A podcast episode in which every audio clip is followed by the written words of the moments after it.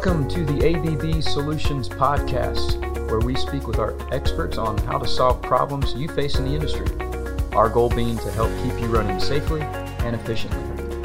I'm your host, Mike Murphy, speaking to you from Greenville, South Carolina. I'm excited to be speaking with Mark Saltus, Key Account Manager for Mining, Aggregate, and Cement. Mark has twenty-nine years in the industry, which includes field expertise with motors, mechanical power transmission products, and variable frequency drives. Welcome, Mark. Hey, I am really appreciate being here today. Yeah, great having you. All right, our topic today is selecting the right motor in your severe duty application. Mark, I'm looking in the five oh one catalog, and yeah. this there is a huge section on severe duty motors. For example, severe duty eight forty-one X L. Can you walk us through when you would select uh, a specific type of motor out of that section? Yeah, you know, the, in the in the Baldor five oh one, you know, there's a lot of There's a lot of motors in there, right? And we do have them broken down into different categories. And even in the severe duty category, it really offers several different motors for different applications and different uh, criteria that an application might be in. So it's real important to kind of narrow it down and understand really which one to use. I'm looking at the catalog right now as well. So I'm, my eyes are what our listeners might be seeing is at the same time. But under the severe duty category, really, really what that means is you've got a motor that is going to meet all the electrical standards and criteria and efficiencies of today's uh, requirements. But at the same time, there are mechanical features built into these motors to make them last and survive in severe environments. The caveat there is, you know, there's a lot of different severe environments. There's, there's severe environments maybe where it's really wet, a lot of slurry. There's severe environments where it sees a lot of chemical exposure. And then there's severe environments where it might see dust, dirt, mud, and moisture, such as in an aggregate facility or a cement facility. So it's really important to really understand what kind of environment it's going in. And when you get that figured out, we've got several different choices and motors that are going to be the best for the, that application. I also see in that section a motor called crusher duty. Yeah. Uh, can can mm-hmm. you go into that? Uh, what kind of applications would, would this can. motor fall into? I can, but you know, Mike, before I jump into that, it just let's, let's round this out a little bit more. W- within severe duty, we've got what we call an E C P series, and that's our basic severe duty, right? But then we also have eight forty-one series. That's another severe duty product. Let me let me just touch on those a little bit before we jump into the crusher duty. Yeah.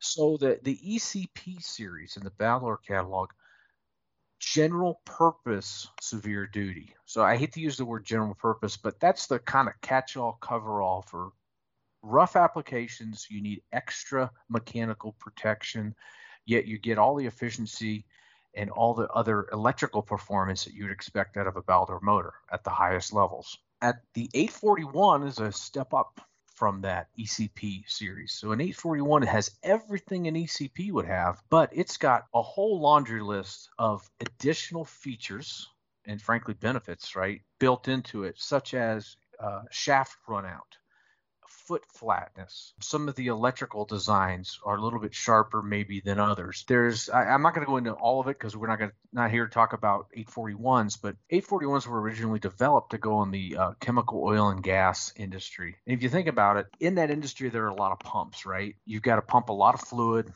and that fluid, especially in, in the oil market, is very expensive. You can't afford to have downtime. So in the case of like an eight forty-one, they have a five-year warranty attached to them. No other motors have that kind of warranty, but there are reasons for that. There's a lot, lot of feature built into an eight forty-one motor. It, it gets back to the original conversation of, you know, which one should I go with here? I mean, I know there we have customers that buy eight forty-one today just because it has a fantastic seal on both ends of the motor. That seal cannot be beat. They buy it strictly for that reason. They really don't need shaft run out. They really don't need foot flatness. Those are some of the features that are built in for that original oil and gas industry. A lot of times those motors are connected to a pump, which might be three times the cost of the motor. We're a motor builder, right? So we, we think our motors can be very expensive, and they can be.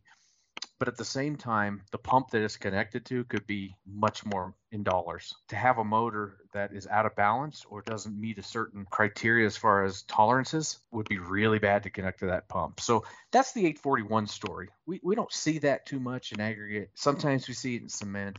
But that, that really lives in the pumping world, anywhere you've got critical pumping. Let's jump into the crusher duty. That's what you wanted to talk about today. So yeah, there's also a crusher duty section. It mentions high starting torque applications.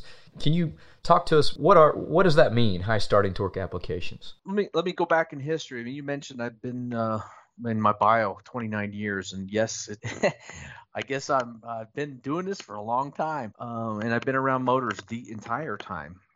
And through through at least my career as Reliance early on, and then as Baldor, we never had a crusher duty style motor.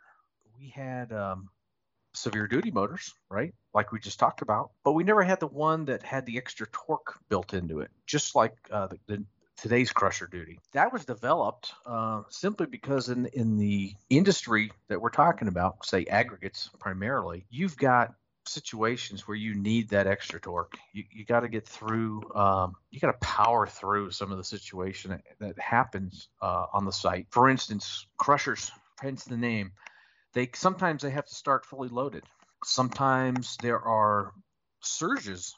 Uh, maybe an operator uh, lets a little too much material flow through the system, uh, more than it's designed for, and it, it has to be able to withstand these additional surges without saying, uh-oh, I've had enough, I'm turning off, or I'm tripping out, or I'm overheating. And besides just initial surges, but there could be uh, overload conditions where it just gets worse and worse and worse as far as overload or too much material.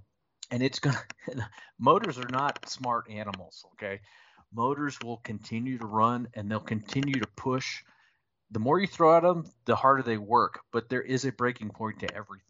In a crusher duty motor, that breaking point is just a little higher, and in some cases a lot higher than standard motors. Hopefully that makes sense. It it just has a little more oomph when it needs it. Yeah, it does. Okay. Uh, can you give uh, other examples of applications where you might yeah. see a crusher duty motor? You know, we named it crusher duty, and its primary purpose initially was for crushers. But, you know, we've extended this line all the way down to five horsepower, which you really don't see. Um, if you look at some of our competitors, they don't use the same electrical design that we use, and we'll get into that a little bit later maybe. But we use the same design throughout the whole line that we call crusher duty. So really what that means is even in a five horsepower motor, which you might see on a conveyor or something smaller, we've got the same torque profile and the same electrical design that would be used on a crusher. So that's got to tell you something. It's It's got some ruggedness to it. It's going to deliver extra torque when it needs it. Conveyors, sand screws, screen decks, all, all these high torque applications within the aggregate sites require motors that have a little extra torque behind them, because they're all going to occasionally start loaded. They're all going to see surges, and they're all going to be in overload situations. Pretty much every application, other than maybe some specific pumps on site, would be a great candidate to use the crusher duty motor from Baldor. So you mentioned uh, more oomph. What about this motor gives the that yeah. extra oomph? I'm going to keep this real basic, okay? But within the world of motors, there are different electrical designs. And if you're familiar with Baldor at all, you know, you're, you're probably familiar with our general purpose motor line. Those are those gold motors you see everywhere. They're fantastic. They're uh, leaders in efficiency. They're leaders in quality. And they are all what we call a design B, okay? The highest electrical design that's currently available as far as efficiency in, in that particular style motor. And but there are also other designs available. The crusher des- design is a design A. So design A has a higher startup torque capability, or starting torque. It has a higher pull-up torque, and it has a higher breakdown torque. If you were to look in our catalog or brochures, we j- we publish that information, or uh, at baldor dot com, and you find the motor you're looking for. It'll it'll all be there. you'll find that with our competitors as well. And I would uh, I would say take a look at both. Take a look at the torque data from ours to theirs. It's very comparable, and in many cases, we've kind of raised the bar with this with this product. So it's the way the motor is designed per its electrical curve, and Design A is the newer product. It has a higher torque rating across the board than a Design B, and at the same time, it's a modern Design A. It has a higher efficiency rating than maybe we've seen in the past as well. So we're not only providing a little more torque, or a lot more torque in some cases, but we're doing it as efficiently as, as uh, physically possible within the motor. Is this pressure duty motor connected the same way as the severe duty in eight forty-one? It is. It's, I mean, it's connected. Uh, standard electrical connections are standard electrical connections, right? I mean, like L one, L two, L three, uh, the electricians out there will understand that as far as connections. But what makes it really different is we do a few things in all of our severe duty products. So now we're back to just a general category, which pressure duty exists in. We take our leads from the inside of the motor, right? And those are soldered to the, what we call the coil heads inside of the motor. And those are the wires that you see coming through the conduit box. Well, we make sure on every severe duty product that those wires are separated. I call it an octopus. I probably, the technical term is lead separator. A lot of companies call them different things. Imagine, um, take your fingers and just kind of make a, make a cup with your hand. So your fingers are sticking up. Imagine wires coming through each one of your fingers. Okay. And your fingers don't touch together. So that's what we do, coming from the motor internally to into the conduit box, which is the external. We keep those leads separated. And when you think about it, in, in an aggregate application or at an aggregate site, things are moving, things are shaking, rocks are, are falling, uh, even just crushed rock, uh, even fines, fine powder on a conveyor. There's a certain amount of vibration that's happening in the whole system. We do everything we can to protect the motor against that vibration.